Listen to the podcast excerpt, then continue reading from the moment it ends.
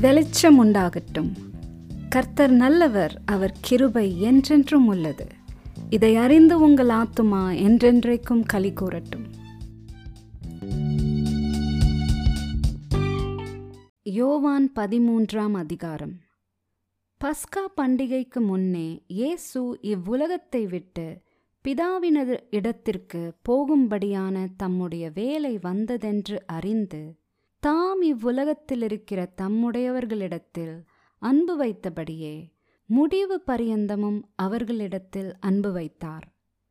சீமோனின் குமாரனாகிய யூதாஸ்காரியோத்து அவரை காட்டிக் கொடுக்கும்படி பிசாசானவன் அவன் இருதயத்தை தூண்டின பின்பு அவர்கள் போஜனம் பண்ணி கொண்டிருக்கையில் தம்முடைய கையில் பிதா எல்லாவற்றையும் ஒப்புக் கொடுத்தார் என்பதையும் தாம் தேவனிடத்திலிருந்து வந்ததையும் தேவனிடத்திற்கு போகிறதையும் இயேசு அறிந்து போஜனத்தை விட்டெழுந்து வஸ்திரங்களை கலற்றி வைத்து ஒரு சீலையை எடுத்து அறையிலே கட்டிக்கொண்டு பின்பு பாத்திரத்தில் தண்ணீர் வார்த்து சீஷருடைய கால்களை கழுவவும் தாம் கட்டிக்கொண்டிருந்த சீலையினால் துடைக்கவும் தொடங்கினார். அவர் சீமோன் பேதுருவனிடத்தில் வந்தபோது அவன் அவரை நோக்கி ஆண்டவரே நீர் என் கால்களை கழுவலாமா? என்றான். இயேசு அவனுக்கு பிரதியுத்தரமாக நான் செய்கிறது இன்னதென்று இப்பொழுது நீ அறியாய் இனிமேல் அறிவாய் என்றார். பேத்ரு அவரை நோக்கி நீர் ஒரு காலம் என் கால்களை கழுவப்படாது என்றான். இயேசு அவனுக்கு பிரதியுத்தரமாக நான் உன்னை கழுவாவிட்டால் என்னிடத்தில் உனக்கு பங்கில்லை என்றார்.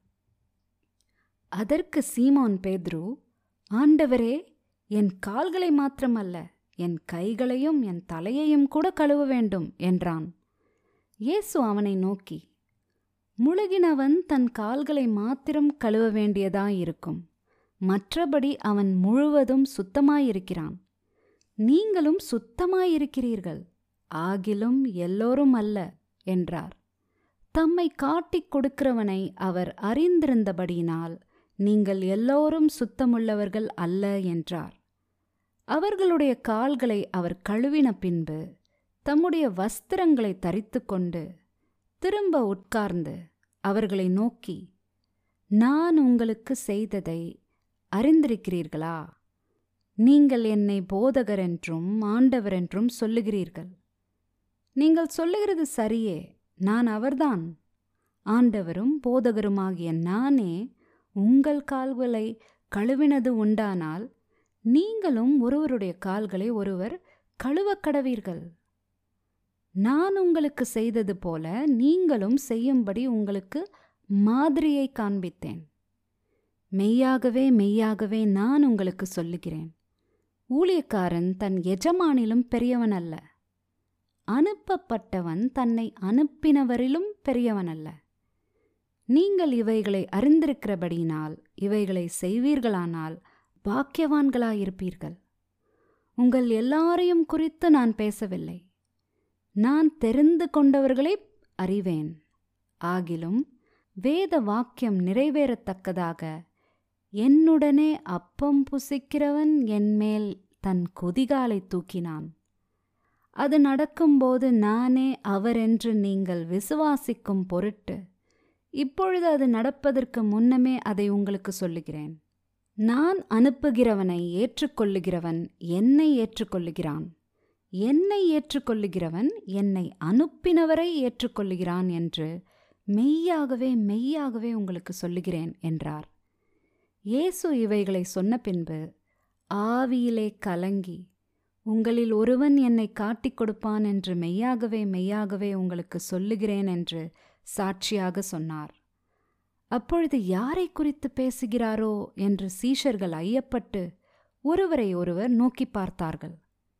அந்த சமயத்தில் அவருடைய சீஷரில் இயேசுவுக்கு அன்பானவனாயிருந்த ஒருவன் இயேசுவின் மார்பிலே சாய்ந்து கொண்டிருந்தான்.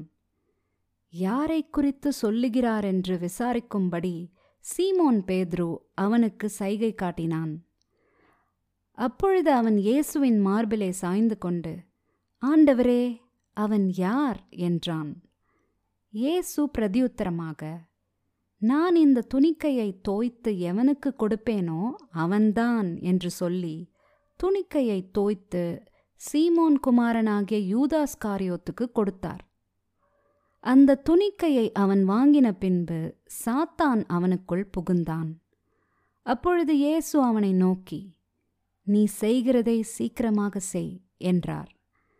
அவர் இப்படி அவனுடனே சொன்னதின் கருத்தை பந்தியில் இருந்தவர்களில் ஒருவனும் அறியவில்லை. யூதாஸ் பணப்பையை வைத்துக் கொண்டிருந்தபடியினால் அவன் போய் பண்டிகைக்கு தேவையானவைகளை கொல்லும்படிக்காவது தரித்திரருக்கு ஏதாகிலும் கொடுக்கும்படிக்காவது இயேசு அவனுடனே சொல்லியிருப்பார் என்று சிலர் நினைத்தார்கள். அவன் அந்த துணிக்கையை வாங்கினவுடனே புறப்பட்டு போனான். அப்பொழுது ராக்காலமாயிருந்தது. அவன் புறப்பட்டு போன பின்பு இயேசு இப்பொழுது மனுஷகுமாரன் மகிமைப்படுகிறார். தேவனும் அவரில் மகிமைப்படுகிறார். தேவன் அவரில் மகிமைப்பட்டிருந்தால் தேவன் அவரை தம்மில் மகிமைப்படுத்துவார். சீக்கிரமாய் அவரை மகிமைப்படுத்துவார். பிள்ளைகளே இன்னும் கொஞ்ச காலம் நான் உங்களுடனே கூட இருப்பேன். நீங்கள் என்னை தேடுவீர்கள். ஆனாலும் நான் போகிற இடத்திற்கு நீங்கள் வரக்கூடாதென்று நான் யூதரோடே சொன்னது போல் இப்பொழுதும் உங்களோடும் சொல்லுகிறேன். நீங்கள் ஒருவரில் ஒருவர் அன்பாயிருங்கள். நான் உங்களில் அன்பாயிருந்தது போல நீங்களும் ஒருவரில் ஒருவர் அன்பாயிருங்கள் என்கிற புதிதான கட்டளையை உங்களுக்கு கொடுக்கிறேன். நீங்கள் ஒருவரில் ஒருவர் அன்புள்ளவர்களாயிருந்தால் அதனால் நீங்கள் என்னுடைய சீஷர்கள் என்றும் எல்லோரும் அறிந்து கொள்வார்கள் என்றார். சீமோன் பேத்ரு அவரை நோக்கி ஆண்டவரே நீர் எங்கே போகிறீர்? என்றான்.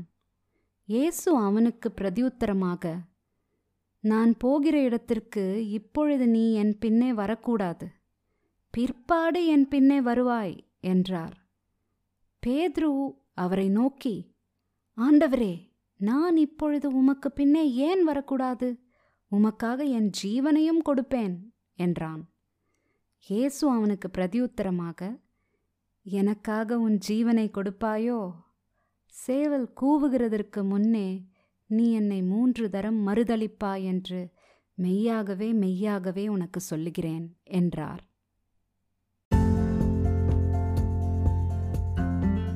கர்த்தாவே உமது வேதத்திலுள்ள அதிசயங்களை நாங்கள் பார்க்கும்படிக்கு கிறிஸ்துவின் மூலம் எங்கள் கண்களை திறந்ததற்காக நன்றி.